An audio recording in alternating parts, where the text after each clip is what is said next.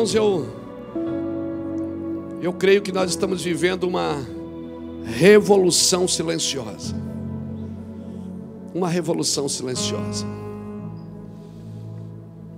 O que é uma revolução silenciosa? É quando a gente não escuta o que Deus está fazendo, mas a gente sabe, né, Gustavo, o que Deus está fazendo.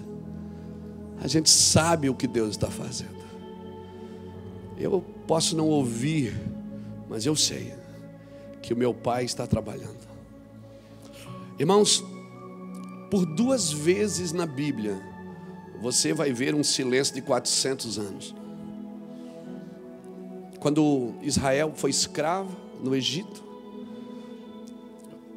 Deus, a impressão que dava que Deus não estava falando, não estava fazendo, mas Deus estava armazenando. E depois de Malaquias a Jesus, mais 400 anos de silêncio o silêncio de Deus é ensurrecedor. A gente pensa que Deus não está trabalhando, mas o Senhor está trabalhando. Amém? Quando Deus se aquieta, quando Deus se aquieta, que Deus, que a impressão que a gente tem que, puxa, parece que parece que Deus não está falando, tem muitos profetas até questionando a Deus nesses dias, porque, puxa, por que Deus não avisou antes o que estava para acontecer? Mas estava avisado, estava escrito, ok? O silêncio de Deus é ensurrecedor. Silêncio de Deus, eu vou te falar. Hum.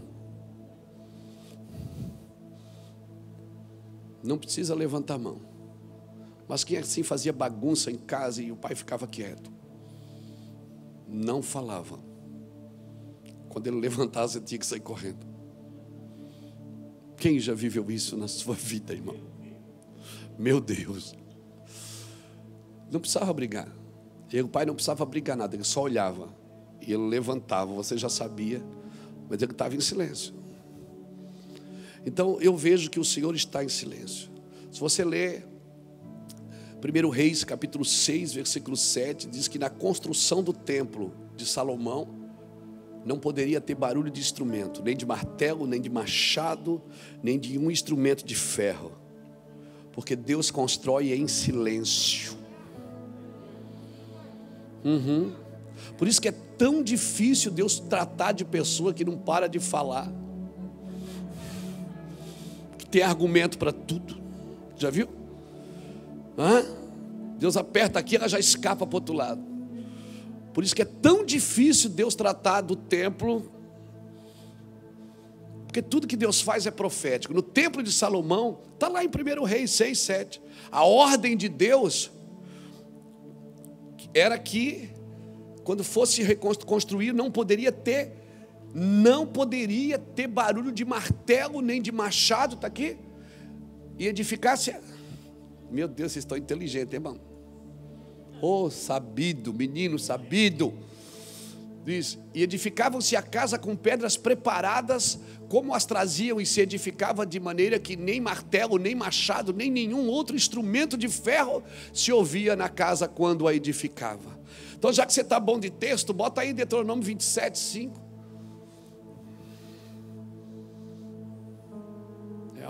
Para quem não conhece, é o Bible mesmo. Glória a Deus.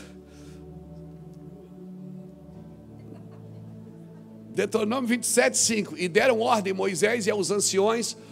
Cinco. É só elogiar Jesus. E ali edificarás um altar ao Senhor teu Deus, um altar de pedras, não alçarás ferros sobre elas. Não, teria, não tinha, não tinha barulho de, de, de martelo quando se fazia o altar. O altar tinha que ser, a pedra tinha que ser lavrada lá na pedreira, tinha que vir daquele jeito, era pedra inteira.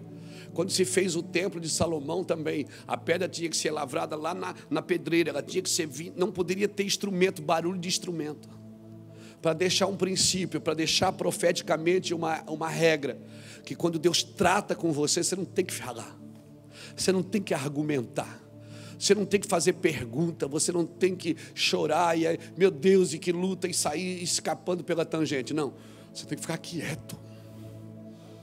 Você tem que ficar em silêncio. Quando Deus trata com você, você não fala. E se não bastasse você não falar, ainda tem um monte de crente ao seu redor que fica: Como é que você está? Está tudo bem? Doido para você murmurar. Alguns não, alguns querem que você abra o coração e, e, e seja convencido que você está errado. Mas tem uns não, que só querem saber para falar para os outros. É ou não é? Ainda bem que isso não acontece na igreja evangélica. Só na igreja desse lado aqui, ó. Esse lado aqui não tem. Glória a Deus. Então, querido, Lamentações 3, versículo 26. Aleluia. Mas você pode dar glória a Deus, tá? Esse barulho você pode fazer. Você pode dar glória a Deus, pode dar aleluia. Pode ficar à vontade. Quando não der para dar aleluia, você diz ai, aleluia. Amém? Mistura tudo. Vamos lá, Lamentações 3, 23. Não é sobre isso que eu vou pregar, eu só quero dar um. Deixar uma palavra aqui para você sobre isso. Lamentações de Jeremias. Jeremias era tão chorão que ele tinha um livro de Jeremias e tinha as lamentações dele. É o profeta chorão da Bíblia. Lamentações 3 e o versículo 24 diz assim: a minha porção é o Senhor, diz a minha alma, portanto esperarei nele. Bom é o Senhor para os que nele esperam, para a alma que o busca. Bom é ter esperança e aguardar em silêncio a salvação do Senhor. Bom é para o homem suportar o jugo. Está aqui, botar aqui. O jugo da sua mocidade. Sabe o que é isso aqui que ele está dizendo? Ele está dizendo o seguinte: Bom é para você aprender a ser obediente desde novinho. Para não sofrer, para sofrer menos. Bom é você aprender eh, o jugo da sua mocidade, ou seja, você aprender a obedecer desde, desde de tenra idade. Não é verdade? Por isso que a Bíblia diz: ensina o menino, a criança, no caminho que deve andar. Não diz para ensinar os velhos, diz para ensinar as crianças. Porque o que você não aprendeu de criança, você vai sofrer no caminho para aprender depois. Amém? Amém? Se você não torce lá o pepino quando é criança, se você já perdeu a autoridade quando o menino é criança, quando a menina é criança, meu irmão, vai passar luta. Você vai passar luta. Diga sim para tudo que o seu filho quiser, você não vai criar um filho, vai criar um monstro. Lá na frente você vai ver que a Bíblia estava certa e você estava errado. Sabe qual é o nosso problema? É que a gente afastou, separou o amor da disciplina. Então a impressão que se dá é que cada vez que você tem que disciplinar o filho é porque você não ama ele. Está castigando ele. Não, eu não. Irmãos, eu vou ser franco, eu nunca criei meus filhos com castigo, sempre foi com recompensa.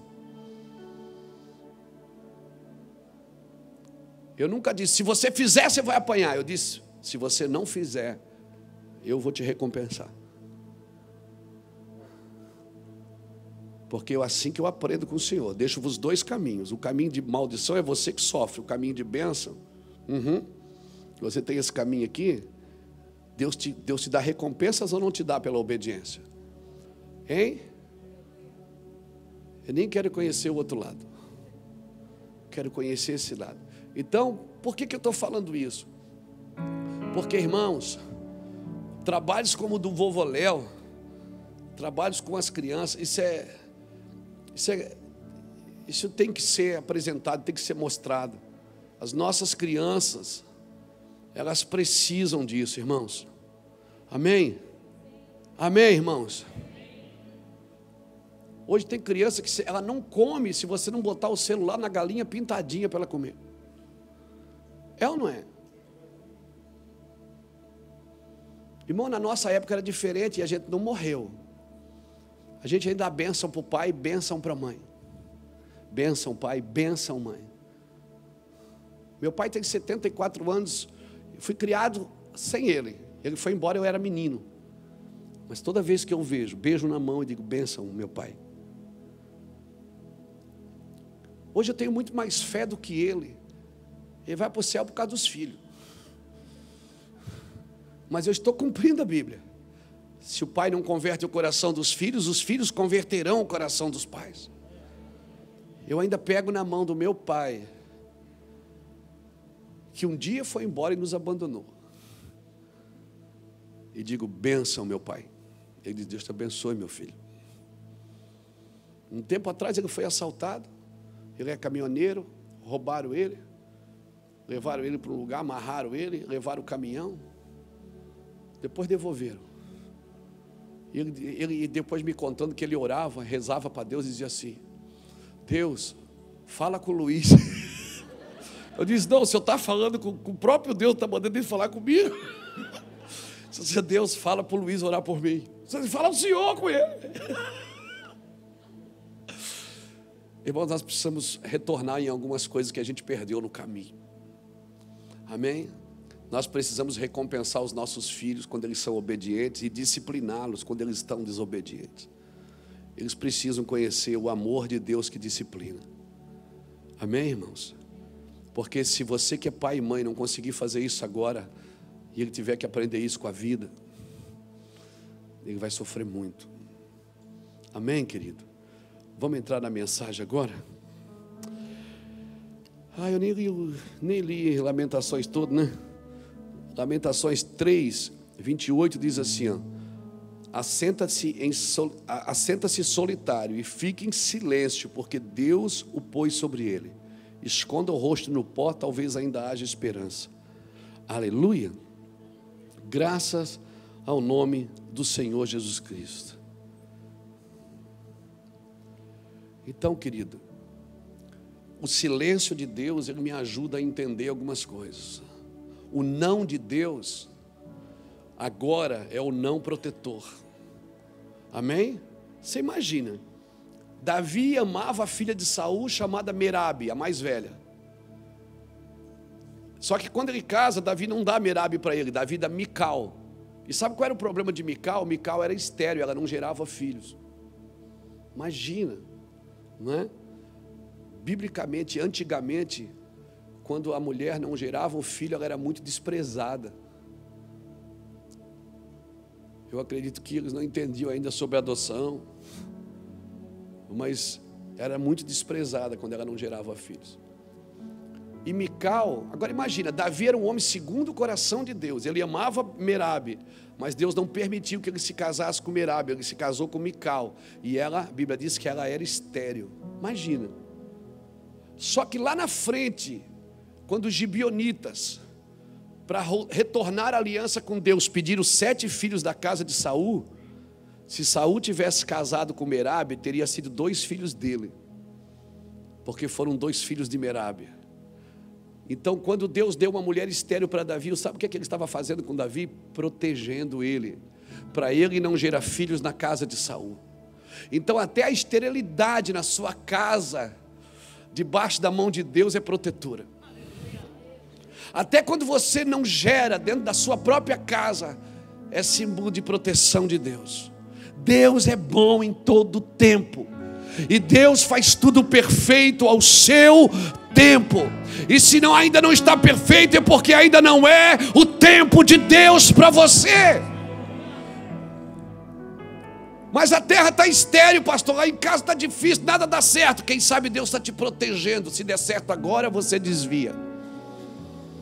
Quem sabe Deus está te preparando para te dar dinheiro. Porque se você tivesse dinheiro agora, você já tinha sumido da, sumido. Amém? Pensa nisso. A bênção do Senhor ela tem que ser protetora para a sua vida. Por isso não é, ela não pode ser meritocracia, não pode ser pelo seu mérito. Ela tem que ser pelo propósito de Deus. Amém, querido? Graças a Deus. O silêncio e a esterilidade te protege. Guarda isso no coração. Então veja bem, para a gente entrar aqui na mensagem. Nós já estamos pregando, né? Já estamos pregando. Veja bem, se lá em Judas, no versículo 9, Judas, no versículo 9, Deus enviou Miguel para salvar, para recolher o corpo de Moisés. Ele mandou o arcanjo Miguel. Se ele fez isso pelo corpo de Moisés, o que, é que você acha que ele é capaz de fazer pelo seu próprio corpo? A igreja. Hein? Se ele enviou Miguel para cuidar do corpo de Moisés, por que, que você acha que ele é capaz de fazer pelo seu próprio corpo a igreja? Vamos lá então, abra sua Bíblia comigo. Oh. Vamos lá. Efésios 3. Vamos falar da igreja que revela a sabedoria de Deus. Vamos falar desse tempo precioso, de você andar naquilo que Deus tem para você. Amém?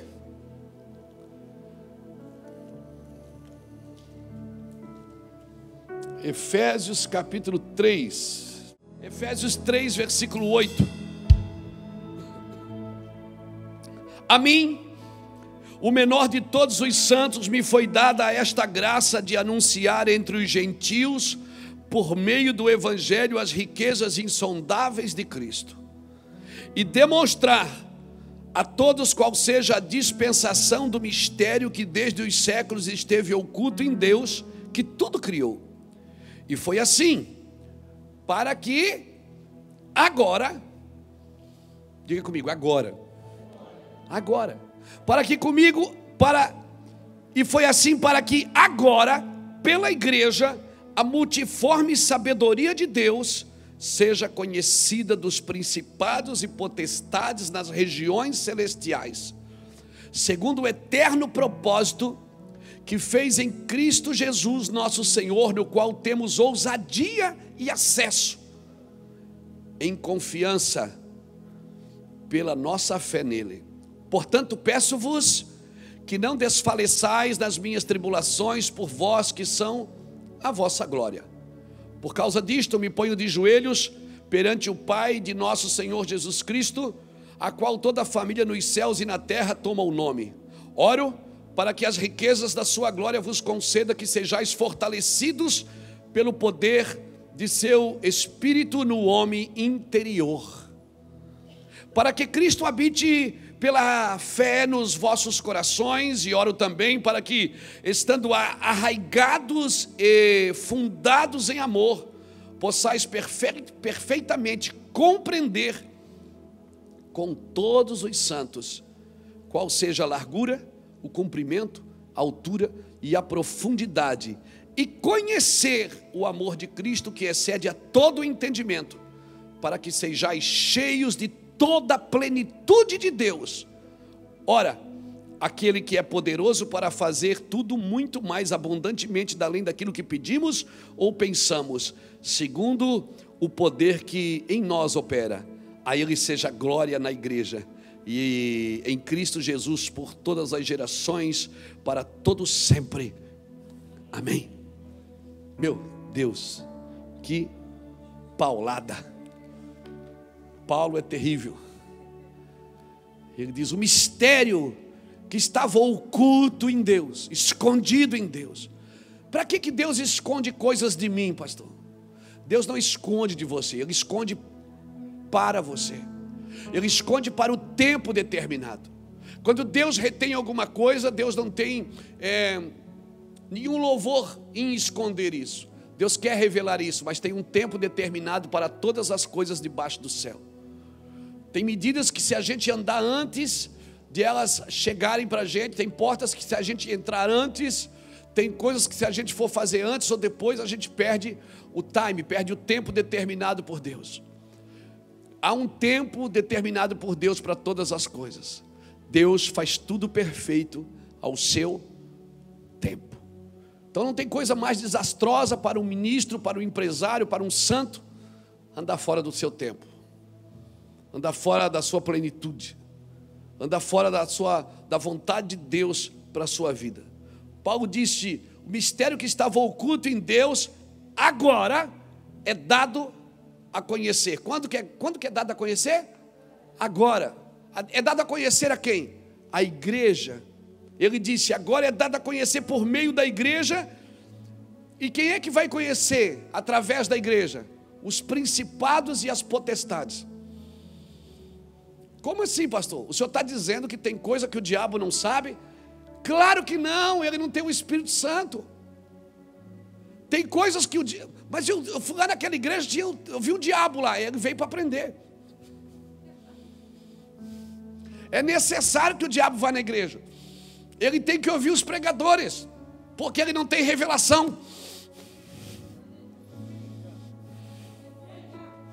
Por isso que quando Paulo pregava, tinha gente que endemoniava, jogava pedra nele, atacava ele, arrastava ele para fora da cidade, batia nele. Quando Estevão pregou a carta magna do, de toda a Bíblia, ele pegou a carta, ele pegou toda a Bíblia, deu um tiro de bazuca em Atos capítulo 7. Um tiro só. Ele contou toda a escritura num capítulo, capítulo 7. Ele começa a falar da, desde a criação do mundo de Adão e vem para Noé e passa por Abraão e passa por Moisés e passa por Davi e vai passando até chegar em Jesus. Ele disse tudo. Irmão, quando, quando, quando Estevão acaba de pregar, tinha tanta glória no ambiente que os caras botavam a mão no, no, no ouvido e disse: Para de falar! E começaram a apedrejar ele. E à medida que ele ia apedrejando Estevão, os céus iam abrindo.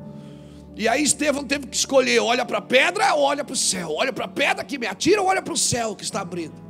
Ninguém vai abrir os céus sem tomar umas boas pedradas, irmãos. Essa que é a verdade. Ninguém vai abrir os céus na sua geração sem tomar umas boas pedradas. Não vai. É assim que a Bíblia diz. Então, esse, esse texto aqui é fantástico, irmão esse texto aqui, e foi assim, versículo 10, para que agora pela igreja a multiforme sabedoria de Deus seja, seja conhecida dos principados e potestades nas regiões celestiais. Então, se você vê uns capeta por aí, não fica, eu fui lá na igreja do Mevante tinha demônio, eles vêm para aprender. Eles sempre vão na igreja para aprender. Porque Jesus é o cabeça de todo principado, de toda potestade. Eles não têm a sabedoria de Deus que Deus deu para você, querido. Não tem, pastor? Não tem. Eles não têm o Espírito Santo da revelação. Não tem.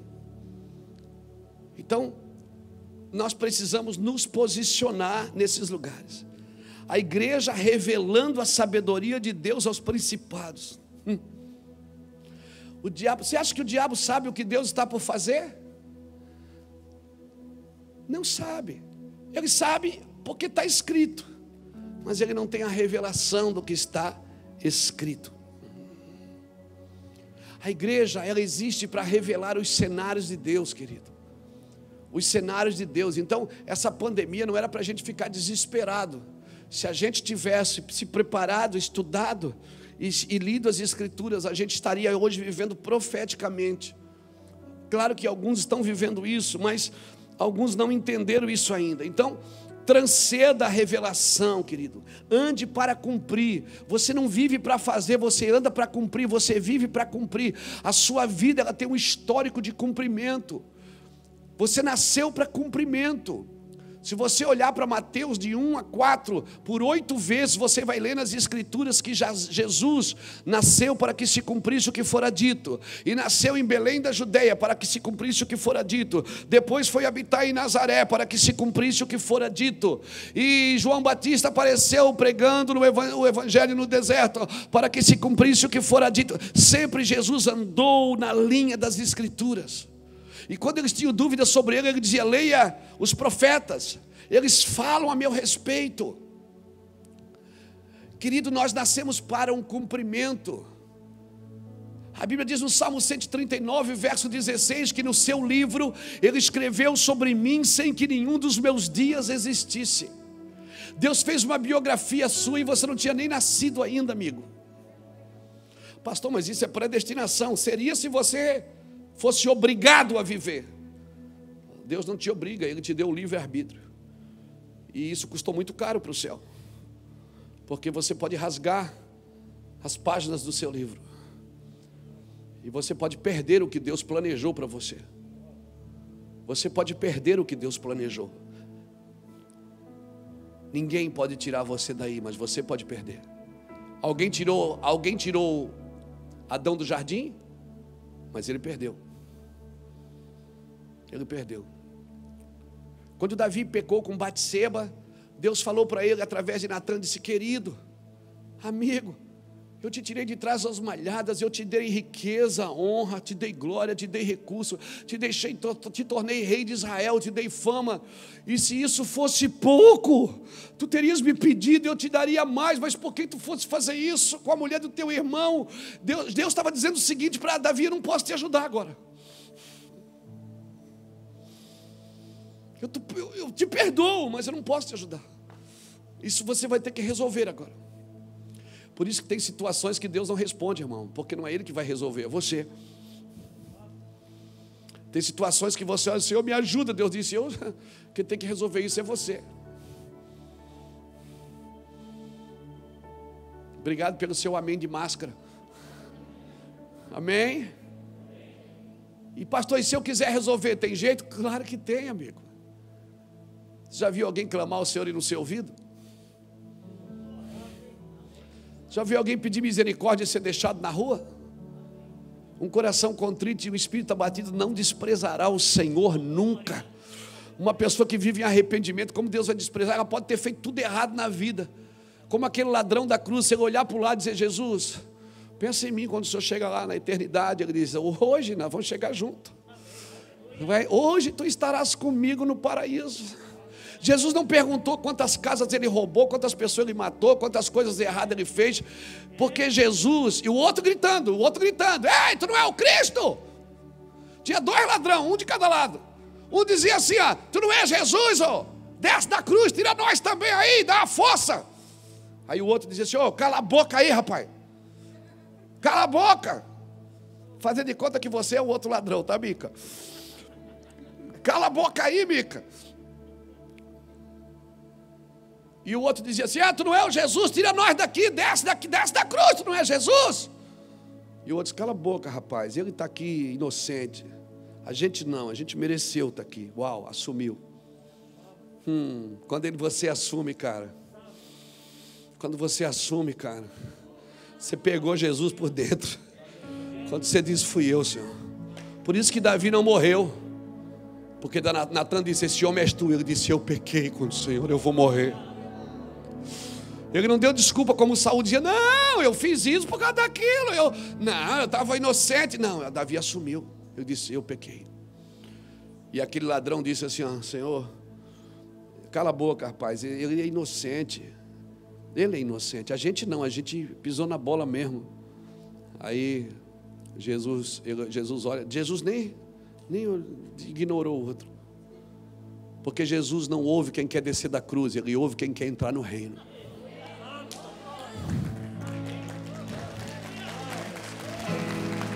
Jesus não ouve quem quer descer da cruz, Ele ouve quem quer entrar no reino.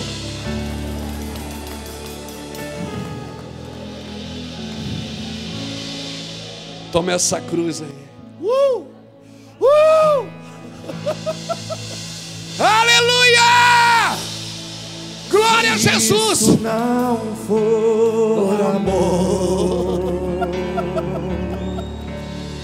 o céu não é real. Tudo perde o valor. Tudo perde o valor. Se isso não for amor. As andorinhas não cantam mais nada. Uh! Alguém levanta a mão, dá um glória a Deus aí, gente. Solta um glória a Deus. O céu não é Sim, Deus. Nós não queremos descer da cruz, Senhor. Nós queremos avançar. Nós queremos entrar no reino com você, Jesus. Sim. Tome a sua cruz e siga-me. Tome a sua cruz e siga-me. Aleluia. Glória a Jesus.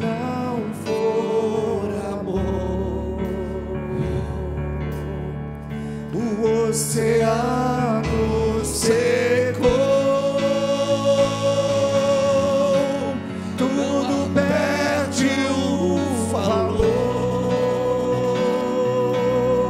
Se isso não for amor, a igreja sempre revelou um cenário de Deus, irmãos. Ainda quem diga, a igreja está desviada, a igreja não sei o que, é igreja sempre, sempre houve um remanescente. Sempre houve uma igreja que não soltou a cruz. Sempre houve uma igreja que nunca trocou a manifestação pela exibição.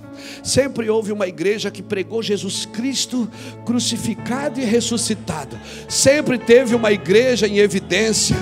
Sempre teve uma igreja nas montanhas, sempre teve um arauto gritando nos montes, sempre teve uma voz que clama no deserto, preparando o seu caminho, sempre teve. Aleluia! Aleluia! Glória a Jesus! A igreja não vai ser gloriosa, a igreja é gloriosa. Uhum. Uhum. Transceda essa revelação, querido. Transceda, ande para cumprir o que Jesus foi, o que Jesus disse. Há um tempo atrás, há uns anos atrás, eu acho que uns 10 anos atrás, o Senhor me deu essas palavras. Ele disse: Luiz, ou você anda no meu ciclo, ou você anda em círculo, ou você vive no circo. Eu fui entender isso com o tempo.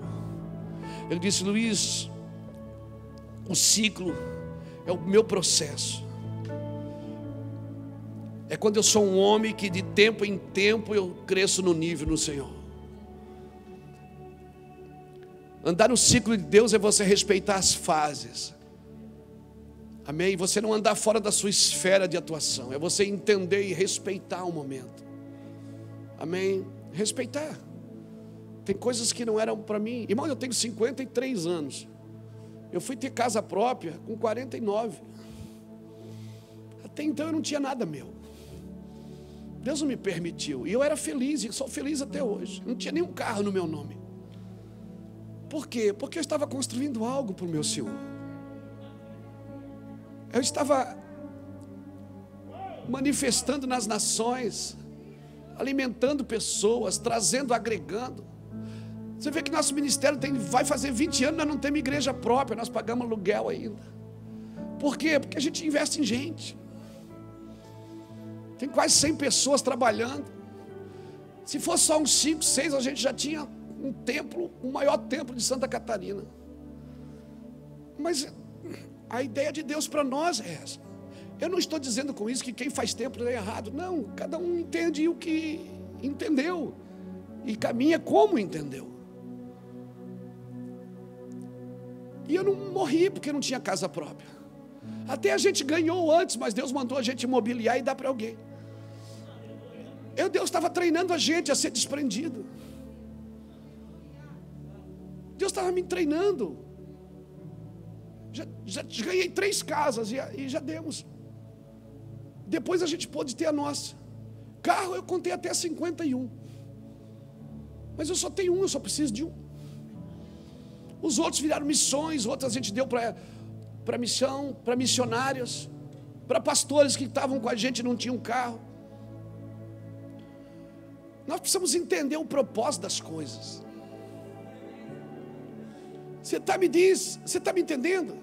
Agora, isso não impede. Irmãos, eu tenho 53 anos, eu comprei uma casa, comprei. Eu troquei uma casa que eu ganhei por essa casa, por esse apartamento, que para mim, humanamente falando, jamais teria condição de morar num lugar como aquele. Pessoal lá dos Estados Unidos, Luiz, pode fazer que a gente vai te ajudar. Se daqui a pouco alguém aparecer uma oportunidade de a gente ter uma terra para fazer a igreja, ele vai no outro dia. Eu e Iraci, a gente é desprendido de tudo, irmão. Diante de Deus. Estou te falando sério, não estou falando isso para você ficar com pena e me dar oferta, não. Nunca ninguém recebeu um telefone de Luiz Hermínio pedindo alguma coisa para alguém. Nunca. Porque orgulho? Não, eu entendi. Eu entendi que a obra de Deus. E eu tenho, quando eu precisei de bicicleta, Deus me deu uma bicicleta. A Jaqueline. Se tiver alguém com esse nome, por favor, me perdoa. Jaqueline era uma moça que eu estudei com ela no primário, ginásio. Era bem magrinha, parecia um birimbau. Sim, tortinha até. E quando me deram a bicicleta, eu digo, ah, Jaqueline. E pegou, Jaqueline. E eles fizeram uma réplica dela, botaram ali no nosso escritório. Todos os dias, antes de entrar na minha sala, eu dou uma olhada na Jaqueline para nunca esquecer de onde eu saí. Ela está ali no nosso escritório. Agora, se algum dia eu precisar de um avião, você acha que Deus não pode dar? Por quê? Porque um avião e uma bicicleta é um pedaço de lata, irmão. Só serve se tiver um propósito. Deus é quem sabe. O que eu quero dizer para você para viver como igreja, não é, não é, problema você ter as coisas, não é. Você precisa entender por que, que Deus te dá. Irmão, quando Deus começa a te prosperar, enriquecer você, te dá sabedoria, riquezas, honra e glória, se preocupe. Você deve perguntar: por que, que Deus está fazendo isso? Porque na maioria das vezes Ele costuma pedir tudo de volta. É sério? Você diz, Deus está me abençoando. Ele diz, estou não. Só estou provando seu coração. Porque daqui a pouco vai aparecer a oportunidade de você se desfazer. Como vai ser? Deus não te prova quando ele, não te abençoa quando ele dá, ele te abençoa quando ele tira. Pedro pescou a noite inteira, não pegou nada, mas também não afundou. Sabe quando ele começou a afundar? Quando o peixe começou a entrar no barco. Porque o sucesso é muito mais perigoso do que o fracasso. Muito mais. Os homens caem da graça por causa do sucesso, não por causa do fracasso. Os homens precisam aprender com Jesus a viver em riquezas, em honras, em glórias, em fama. A gente diz: esse cara aí estava na igreja, depois que ficou famoso, desviou. Não, irmão. A fama não desvia ninguém, ela só revela quem a pessoa sempre foi. O dinheiro não desvia você, ele só revela o seu coração. Você pode ter milhões e isso nunca. Eu tenho irmãos aqui na igreja que são abastados, afortunados, e são humildes que você passa por ele e dá vontade de emprestar dinheiro para eles. É verdade. Eu vou falar uma coisa séria para você. Às vezes tem pessoas que são pobres, são mais soberbas do que aqueles que têm muito. Porque a soberba e a prepotência e a arrogância não está no recurso, está no coração. Por isso Deus precisa nos curar antes de nos dar alguma coisa, irmãos. Então, antes de você pedir, Senhor, me dá isso, me dá aquilo, faça campanhas de oração, de jejum, para você ser transformado. Diga, Senhor, muda esse recipiente aqui, põe um vinho novo aqui, Senhor. Irmão, nós estamos vivendo de dias que não tem a ver com vinho, tem a ver com odre. Deus está restaurando o odre, a igreja precisa se posicionar, você precisa saber o que é seu e parar de mendigar nas filas da bênção. Você precisa saber quem você é. Você precisa sair da fila da bênção da igreja. Você está há 20 anos fazendo a campanha para ficar rico. Não vai ficar nunca. Porque Deus só dá dinheiro para generoso. Tem outras formas de ficar rico trabalhando, sendo honesto, ou enganando os outros. Agora, se é Deus que está te dando, Deus nunca vai te dar sem primeiro te ensinar sobre generosidade. Sem primeiro você não juntar as moedas e sair para comprar uma cesta básica para alguém. Sem primeiro você compartilhar o pouco que você tem. Tem gente que diz assim: ah, pastor, Ora aí, pastor, ora aí para me fechar esse negócio, porque se eu fechar esse negócio, vou dar uma oferta para a igreja. Eu digo, irmão, é dizimista? Ele diz, não, eu disse, então não vou orar. Porque se o cara não é fiel no pouco, ele não vai ser no muito, irmão. Se o cara não é fielzinho no 10 real, no 20 real, se ele não junta moeda para comprar um cachorro quente para alguém que dorme na sua calçada, irmão, o evangelho é para quem dorme na cobertura e para quem dorme na calçada, meu irmão. O evangelho tem que curar o mendigo e tem que curar o milionário. E só quem pode fazer isso é a igreja, porque a igreja aplica o cenário de Deus. Eu não quero andar em círculo. O que é, que é viver no ciclo? Viver no ciclo é respeitar as fases. De tempo em tempo você vai subir de nível. Estou declarando. Isso, pega, amém. De tempo em tempo você vai subir de nível. Se você estiver obedecendo a Deus no nível que você está. Você vai subir de nível em sabedoria, em graça em fundamento e em prosperidade. Porque Deus tem prazer. Você sabe qual é o povo mais rico da terra, não sabe? Quem é o povo mais rico da terra, irmão? Que já tentaram destruir esse povo tantas vezes, eles, estão, eles ainda estão lá.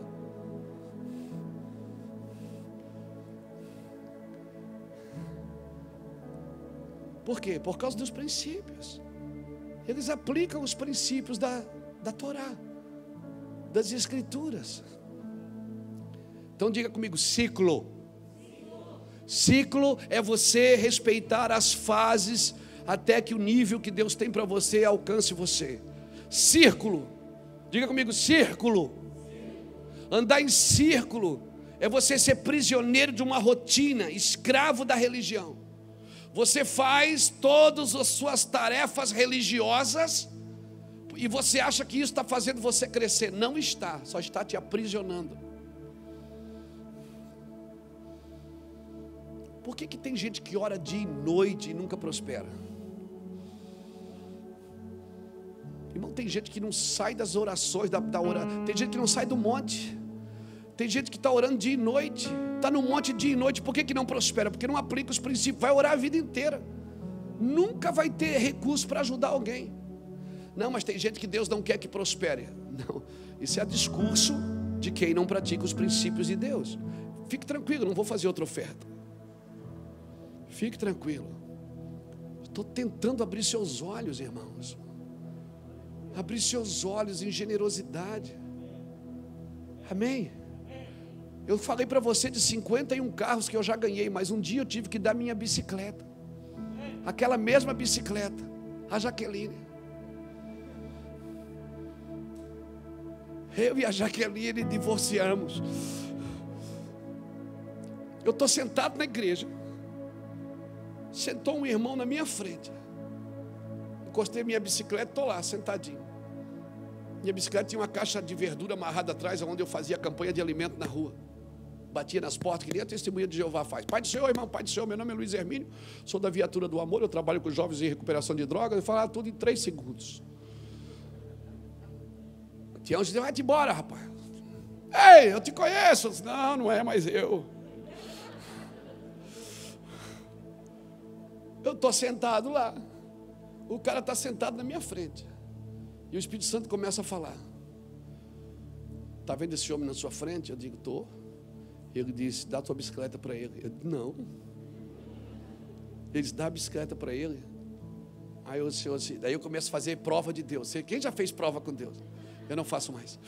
Eu dizia assim: ó, eu vou fazer uma prova com o Senhor. Então, Deus, o Senhor começou a dizer assim: ó, ele é padeiro, ele trabalha de madrugada. E ontem roubaram a bicicleta dele. E ele precisa da bicicleta para ir trabalhar de madrugada. Você arruma, Deus, depois eu dou jeito de você, vamos lá. E aí eu cheguei e disse, ô irmão, pai do senhor, ele disse, pai do senhor, eu disse, irmão, trabalha onde? Ele disse, eu trabalho numa padaria, eu digo, hum. 1 a 0 para ti, Jeová. Santo de mistério, 1 a 0 para ti, Jeová.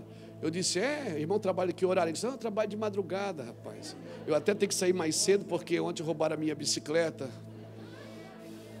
Eu digo, não, mas. Eh, olhei para ir assim, perto, assim, ó, Deus falou para me dar bicicleta. Ela faz assim, ó. Eu digo, dá. E eu disse, irmão, Deus mandou me dar a minha bicicleta para você.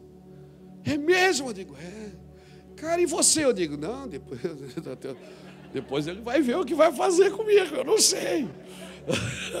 Eu vou obedecer, a minha história é outra. Irmão, desamarrei a caixa de verdura e vim para casa com a caixa de verdura. No outro dia, no, dois dias depois, tinha culto. Quem é que chega na igreja? Pastor Lapa saindo do kardecismo, pastor Lapa, meu amigo de infância. E aí, ô Luiz, ô Mino, me chamar de Mino, ô Mino, tudo bem, tudo bem, tudo bem, e aí cara, como é que você está? Eu estou bem, e aí, você está fazendo o quê? Eu digo, eu estou fazendo a obra de Deus. Como é que é fazer a obra de Deus? Eu faço isso, aquilo, tá? Como é que você faz? Eu digo, até ontem era de bicicleta. Ele disse, é, ó oh, cara, queria estar contigo aí, quero, quero, quero me envolver. Irmão, ele se envolveu para sempre. Pastor Lapa se envolveu para sempre. E nos próximos anos ele foi trabalhar de ônibus. Ele trabalhava aqui na Rebesquine, que o ônibus passava e levava ele, ele deixava o carro comigo. Eu, dia de manhã, pegava o carro dele e devolvia à noite. No ano de 1996, eu levei 63 jovens para a casa de recuperação com o carro do Lapa. Eles vomitaram dentro do carro, defecaram dentro do carro. Mas deixa eu te falar uma coisa. Quando você é desprendido, era o único carro que a gente tinha para trabalhar, era o carro do Lapa. Hoje o pastor Lapa é o vice-presidente do Mevan, vereador em Itajaí, um homem de Deus. Não se envolva com. Cuidado com o que você faz. Amém. Cuidado quando você diz, Senhor, aonde tu quiseres, como desejares. Então, nos próximos dias, irmão, essa pandemia está ensinando coisas para vocês. E para mim também. Ela está ensinando coisas para vocês. Quer saber de uma coisa? Não é, é hora de você ouvir a Deus, de você ficar preso nas coisas que Deus tem para te falar. Você está com tempo para te ouvir, para ouvir a Deus. Então não ande em círculo, irmão. Andar em círculo é você ser escravo da religião, prisioneiro da rotina. E pior ainda é andar no circo, diga circo. Veja bem, essa palavra não tem nada a ver com os irmãos que têm circo evangelístico. Eu conheço irmãos que tem um irmão que trabalha de palhaço. Meu irmão, ele é uma bênção. Ele prega o evangelho vestido de palhaço. Tem, conheço outra pessoa que tem um circo que faz evangelismo, não é, não é nesse tom que eu estou tentando falar, amém? Eu amo meus irmãos que trabalham nos circos. Mas ou você anda em ciclo, ou anda em círculo, ou anda no circo. O que é que o circo faz? Produz ilusão, anima a plateia. Irmãos, como pregador, como servo de Deus, você não está aqui para animar a plateia, meu amigo. Você não é stand-up, você é um pregador. Você quer alegrar as pessoas? Alegre com a pregação do Evangelho de Jesus Cristo. Você está me entendendo? Alegre com o Evangelho de Jesus Cristo. Nós não produzimos ilusão. O que estamos falando para você todos os dias é o que acontece e o que vai acontecer e o que está por vir. Então, querido, nós precisamos andar nesses lugares, nós somos dele. A igreja, ela precisa entender que ela pertence ao Senhor se posicionar, querido. Há uma posição que o Senhor está esperando a igreja tomar no meio dessa pandemia. E a igreja não está tomando ainda. Por um lado, eu vejo uma igreja ativista nas ruas, batendo panela. Por outro lado, eu vejo uma igreja melindrosa, trancada em casa. Nós precisamos entrar nas regiões celestiais, onde Cristo está sentado. Nós precisamos orar, irmãos. Amém. Tudo que começa nele, percorre por ele e termina nele. Abra sua Bíblia comigo em 1 Coríntios capítulo 3. Aleluia. Glória a Jesus. 1 Coríntios capítulo 3.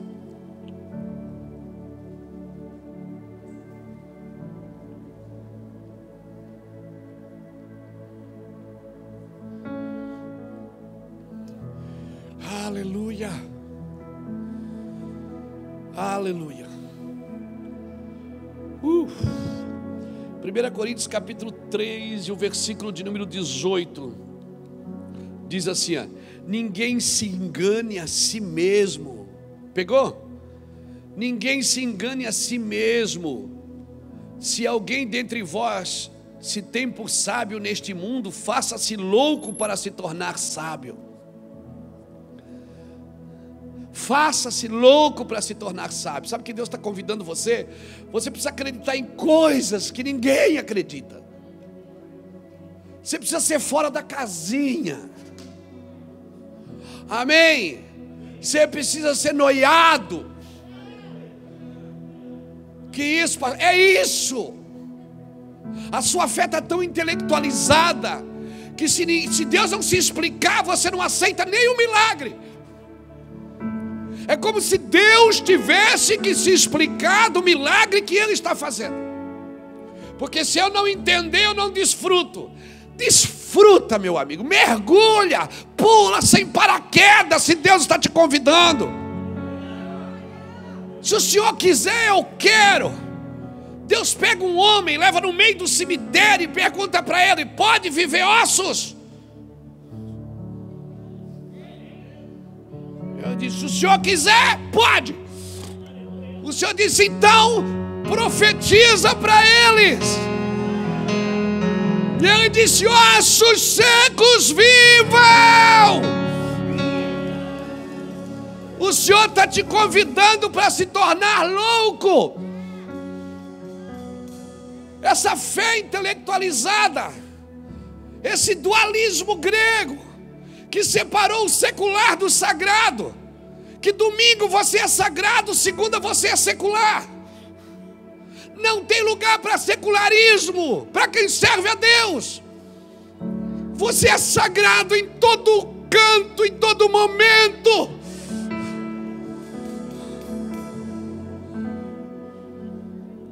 Entenda isso.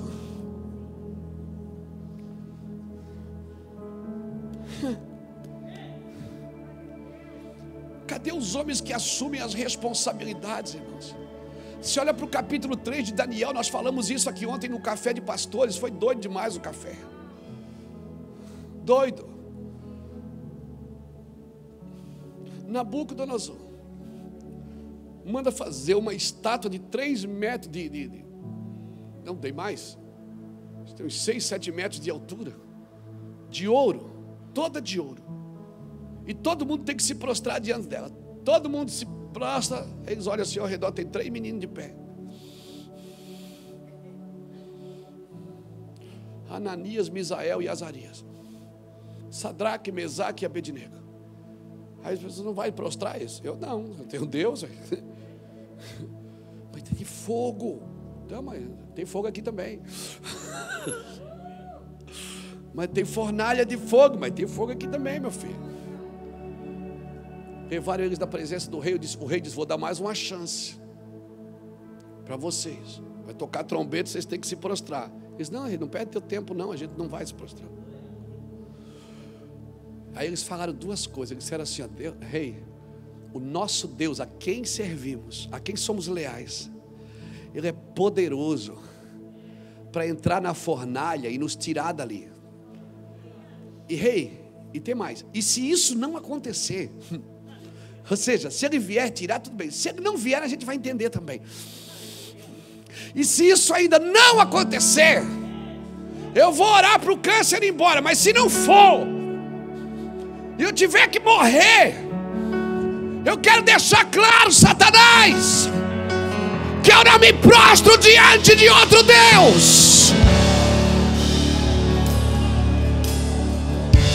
Cadê esses crentes que vão assumir essas responsabilidades?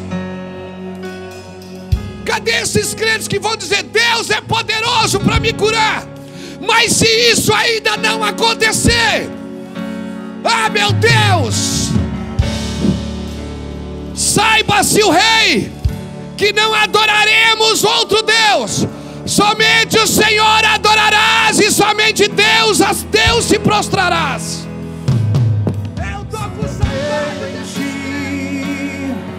Sim, eu creio. Eu tô com saudade desses crentes. Deus o sobrenatural. Aleluia! Ah, meu Deus! Crente que troca de Deus fácil demais. Troca Deus por uma simpatia qualquer. Por um favor qualquer de outro Deus. Cara, que isso? Cadê os filhos de Davi? Cadê os guerreiros? Hum? Sabe por que, que não são guerreiros? Porque não são adoradores. Qual foi o maior guerreiro da Bíblia? Quem foi? Davi. Quem foi o maior adorador da Bíblia? Que Deus disse que vai levantar de novo a tenda de Davi. Foi Davi, porque adoração e guerra andam juntos.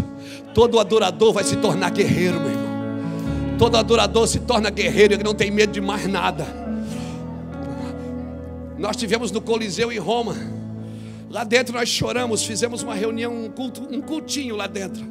Choramos lá dentro das arenas e dizemos: Senhor, nos dá o mesmo sentimento que esses homens tiveram, que viram seus filhos sendo devorados por leões e cantavam aleluia! Glórias a Deus! Que morriam cantando ao ponto de os reis ficarem doidos e diziam: mata o pai também, mata a mãe também. Matava um, nascia cem no outro dia. Eu estou com saudade desses crentes, irmão. Crente meia-boca que muda de igreja por qualquer coisa. Crente boquinha. Que qualquer coisa, eu não, não vou mais naquela igreja que eu não gosto daquele irmão. Senta longe. Vai no outro culto só para não encontrar o outro. Crente sentimentalista que romanceia com Cristo. Cristo não quer ser teu namorado, ele quer casar com você. Quer viver junto para sempre. Ele não quer pegar na mão e passear no shopping. Ele quer viver com você. Tem que haver gana no seu espírito, cara. Não dá mais para suportar crente meia boca. Não, não, crente tem que tomar posições. Não adianta ir para a rua bater panela. Não, não, nós não somos ativistas, nós somos profetas de Cristo. Vamos para as regiões celestiais, falar para o reino dos céus, falar para o diabo quem é que manda. Vamos manifestar. Deus espera que a igreja manifeste aos principados e potestades toda a sua glória. Eu sonho com isso, irmão. Eu sonho com esses crentes. Deixa eu ler o resto. Ninguém se engane a si mesmo.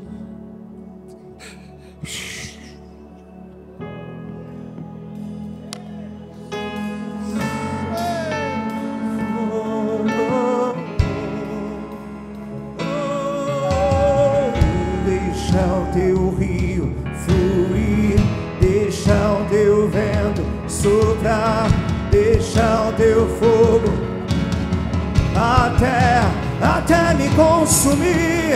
Deixa o teu rio fluir, deixa o teu vento soprar, deixa o teu fogo queimar, Senhor, de dentro Pra fora, vem queimar em mim, de dentro pra fora, até me consumir, de dentro fora, vem queimar em mim, de dentro pra fora até me consumir.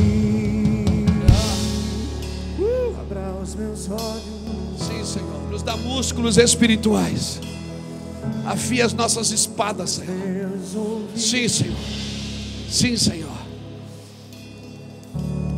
1 Coríntios 3,18: Ninguém se engane a si mesmo, se alguém dentre vós tem por sábio neste mundo, se faça louco para se tornar sábio, pois a sabedoria deste mundo é loucura diante de Deus.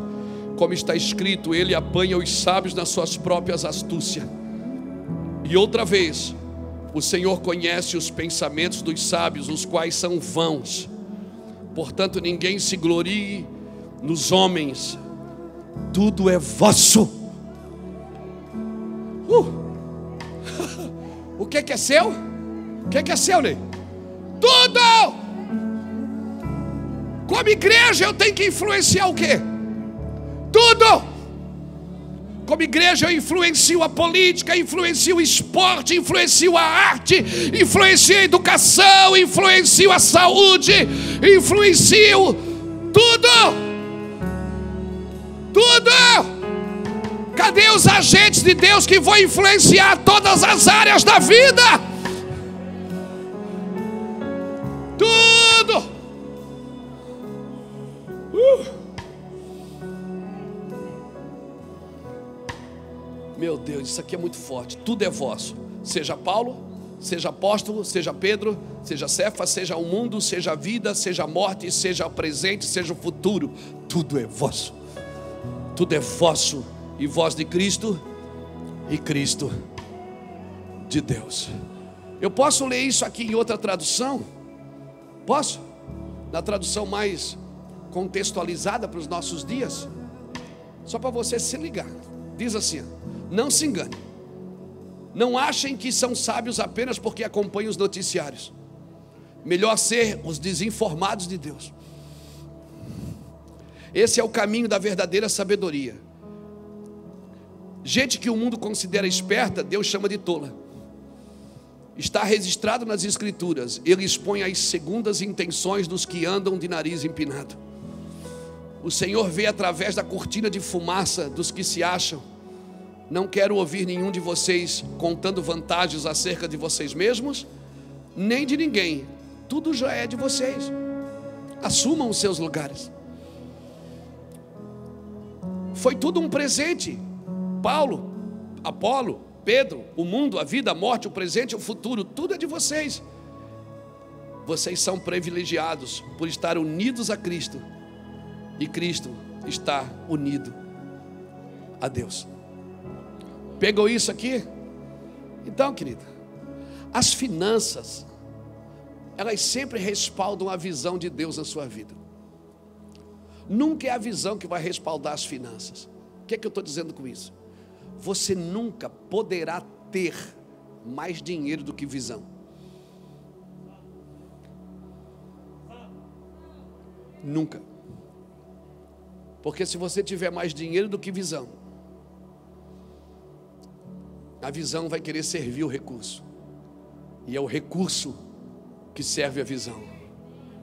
Então, me dá o recurso, Senhor. O recurso está sempre dentro do propósito. Se você entra no propósito, o recurso aparece. Sabe por que, que muitos estão sem recurso? Porque estão fora do propósito. Então o que eu faço? Entra no propósito. Porque Deus respalda o que Ele chama. Aí você diz assim: ah, não, mas Deus me deu uma missão. Não, Deus não te deu uma missão. Deus deu você para a missão dele. Não, mas Deus me deu um chamado. Não, Deus não te deu um chamado. Deus deu você para o chamado. Não é o chamado que é seu, é você que é do chamado. Porque não é o chamado que te serve, é você que serve o chamado. E se você estiver servindo o chamado, nunca vai faltar dinheiro, emprego, recurso, condição, saúde para fazer o que Deus te chamou para fazer. Alguém levanta a mão e dá o glória a Deus. Dá o glória a Deus. Dá o glória a Deus. Eu quero ouvir você dando glória a Deus. Glória a Jesus. A terra produzirá os seus frutos. Mas por que, que a terra não produz, pastor? Porque a terra só responde homens alinhados com o céu. Venha o teu reino. Paizinho, seja feita a tua vontade, Paizinho. Aqui na terra como é feita no céu. Céus só respondem homens alinhados com propósito. E homens alinhados com propósito têm períodos de silêncio. Tem período, Marcelo, que o martelo não faz barulho. Porque Deus está construindo esse homem para receber a sua glória. Não houve-se um barulho de martelo dentro do templo.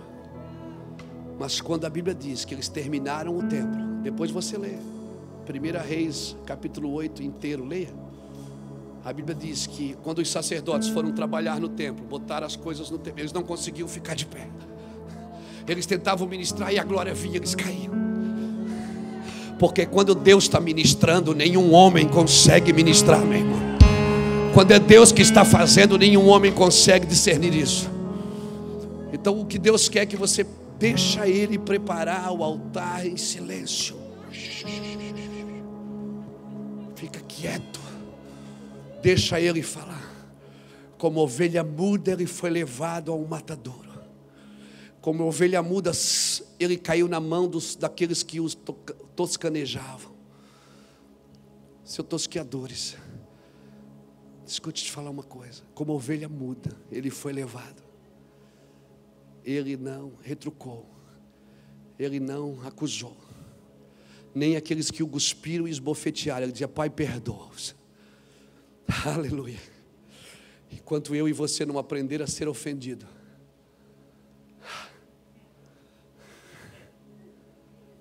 enquanto eu e você não aprendermos a ser ofendidos, nós não podemos dar a resposta que o mundo precisa. Um mundo que se ofende por qualquer coisa. Um mundo que está à procura de um Deus que respalde os seus prazeres, que respalde as suas vontades.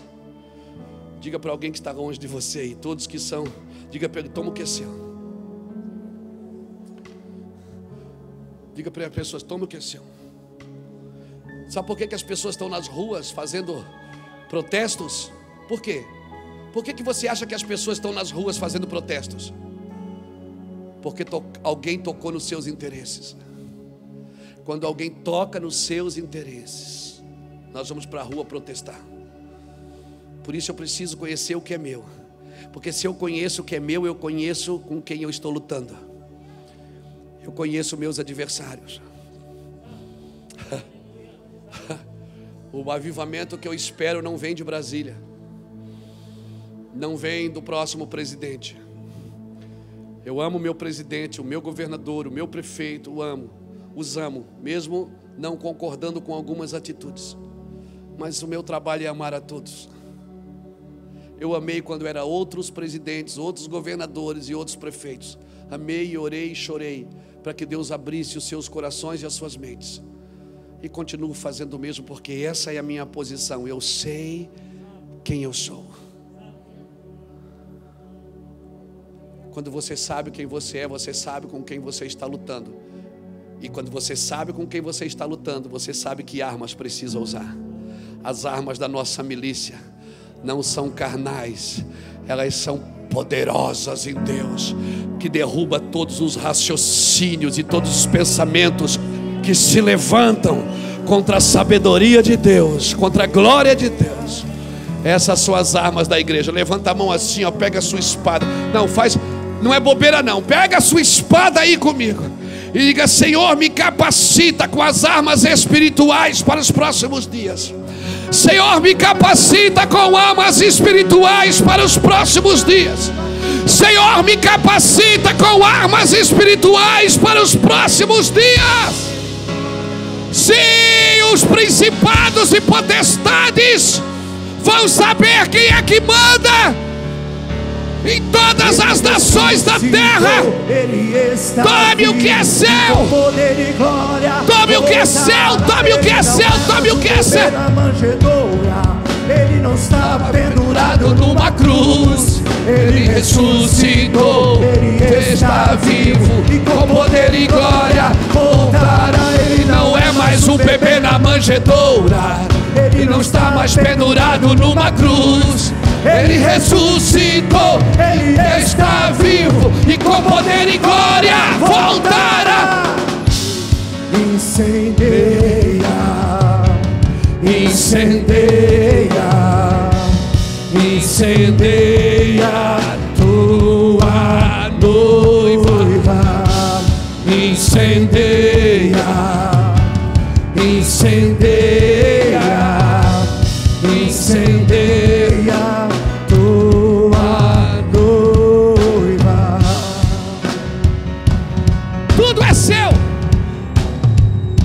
Cultura, a política, a mídia, a educação, as famílias, as cidades, principados e potestades se dobrarão diante da sua glória.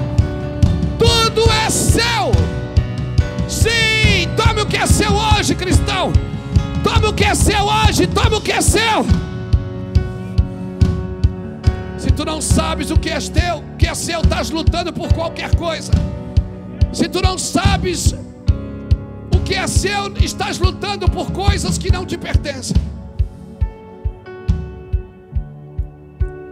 E sabe de uma coisa? Se tu não sabes o que é teu, tu não lutas pelo que é teu. E se tu não lutas pelo que é teu, o inimigo tomará, porque ele não terá adversário.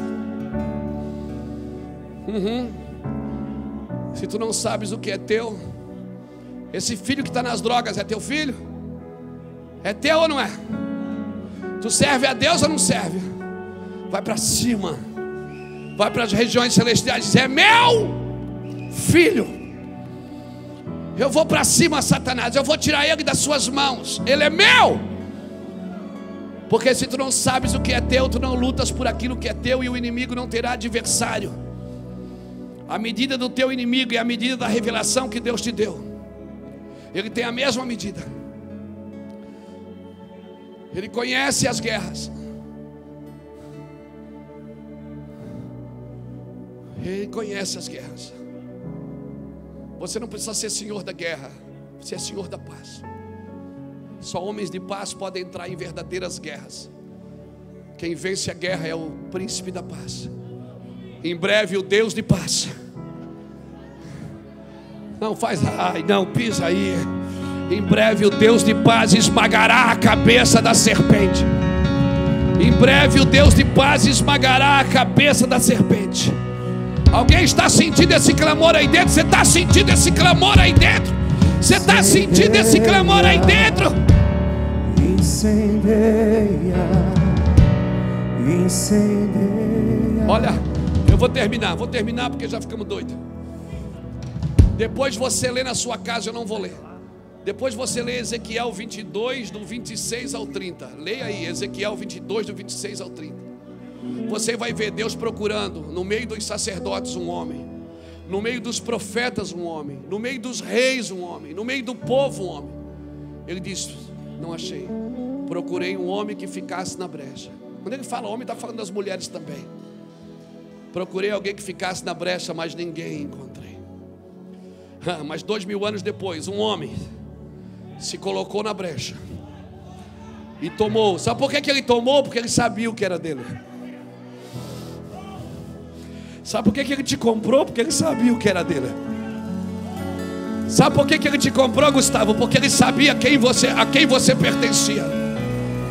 E a Bíblia diz que ele comprou para si homens de todas as línguas, povos, nações. Sabe o que, é que ele vai fazer no final de tudo, Fernando? Lá no final de tudo, lá quando a nova Jerusalém descer do céu, sabe o que, é que ele vai fazer? A Bíblia diz que ele vai entregar tudo ao Pai. Sabe por que, que você compra? Sabe por que, que eu intercedo por pessoas? Sabe por que, que eu choro por nações? Sabe por que, que eu choro pelo presidente, choro pelo governador, choro pelo prefeito, choro pelos vereadores, mesmo eles fazendo coisas erradas? Sabe por quê? Porque eu sei quem eu sou. Fui alguém chamado para ficar na brecha, não por eles, mas para que a glória de Deus se manifeste neles. Jesus, dois mil anos depois, aquele dia Deus não achou, Ezequiel 22, 30, Deus diz que procurou nos sacerdotes, nos profetas, no povo, nos reis, não achou, mas dois mil anos depois, Jesus não lutou em vão, ele lutou por aquilo que, ela, por aquilo que era dele. Posso dar um conselho para você? Posso? Posso? Posso dar um conselho para você? Por favor, se meta em situações alheias. Se meta. Se meta em situações alheias. Alguém esse dia mandou um e-mail para mim muito mal criado. E disse: Pastor, vai pregar o Evangelho. Não se mete com essas coisas, com política, com cultura. Eu digo: Eu me meto em tudo, meu irmão. Você não sabe o que você está falando. Porque eu sei o que pertence ao meu Senhor. Eu sei o que é dele. Eu vou me meter em tudo. Sem fazer aliança com nada. Mas eu me meto em tudo. Eu me meto em tudo. Aleluia. Eu quero entrar na casa de Faraó, eu quero entrar na casa é do rei, eu quero entrar na casa do governo, eu quero entrar em todos os lugares e declarar e sentenciar e liberar bênção e liberar arrependimento. Eu quero me envolver com tudo. Por favor, se meta em situações alheias. Ou você acha que quando eu vou numa nação vou passear? Não, eu vou lá me meter e dizer: essa nação aqui, ela tem dono, ela pertence ao Senhor. Quando você vai no presídio, você vai dizer: Satanás, esses homens que estão presos aqui têm dono, eles foram comprados na cruz. Quando você vai numa UTI do hospital, você pode dizer: Essa pessoa tem dono, ela só vai morrer se Deus quiser. Se meta assim nas situações ali. Agora a gente vai orar porque nós já estamos tudo doido mesmo. Glória a Deus. Glória a Deus. Levanta a mão e solta a glória a Deus aí, irmão. Isso, bota pra fora, bota pra fora. Ele não é mais o bebê da manjedoura. Igreja, se prepare. Sim, Jesus está voltando. Ele não é mais um bebê na manjedoura. Ele não está pendurado em uma cruz. Ele ressuscitou. Ele está vivo e com poder e glória voltará. Ele não é mais um bebê na manjedoura. Ele não está pendurado em uma cruz. Ele ressuscitou, Ele está vivo e com poder e glória voltará. Incendeia, incendeia, incendeia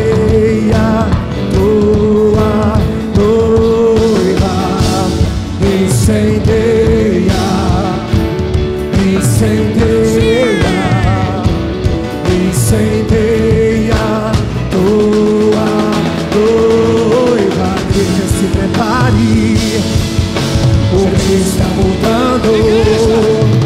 Igreja, se prepare, Jesus está voltando.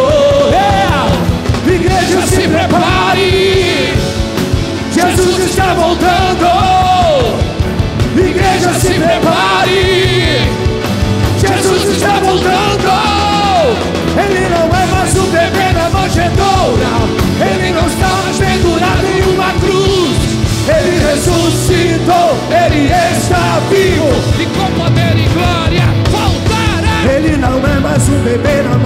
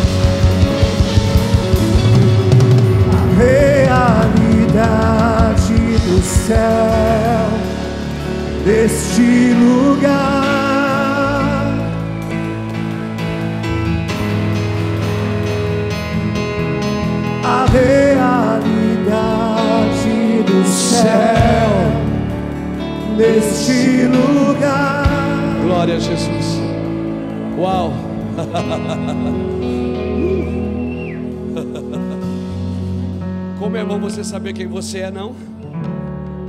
O dia que eu descobri quem eu era, eu nunca mais mendiguei amor. Nunca mais comprei amor pelo serviço e nunca mais fiz algo para me sentir alguém. Eu comecei a me sentir alguém sem fazer algo. Eu comecei a perceber que meu pai não me chamou para trabalhar para ele, me chamou para estar com ele. O trabalho é só um extrato do nosso relacionamento.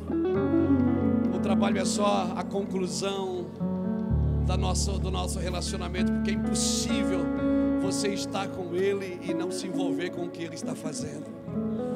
Sim, Deus tem os seus agentes. Se meta em questões alheias. As questões da terra têm a ver com você também. Amém. Se meta. Se meta. Quantas pessoas tinham chamado para ser professores e não foram? Talvez se hoje vocês fossem professores, não teríamos tantas crianças desviadas. Quem sabe você fosse diretor de uma escola, viu? Com dois mil alunos. E você ensinando cristianismo para eles. Pastor, mas eu seria expulso. Ah, glória a Deus. Como é bom ser expulso por causa de Jesus. Como é bom perder coisas por causa de Jesus. Como é bom perder favores por causa de Jesus. Como é bom perder cargos, títulos, recursos por causa de Jesus. Perder para Deus não é perder. Que o Senhor te leve em paz, te guarde. Que essa semana haja um despertar de Deus no seu interior, sobrenatural. Declaro sobre a sua vida, querido, querida, por favor. Por favor. Por favor, querido, pegue essa palavra no seu espírito, vá para casa. Acenda uma luz aí dentro de você e não deixe que ela apague nunca mais. Não deixe apagar o pavio que fumega. Amém.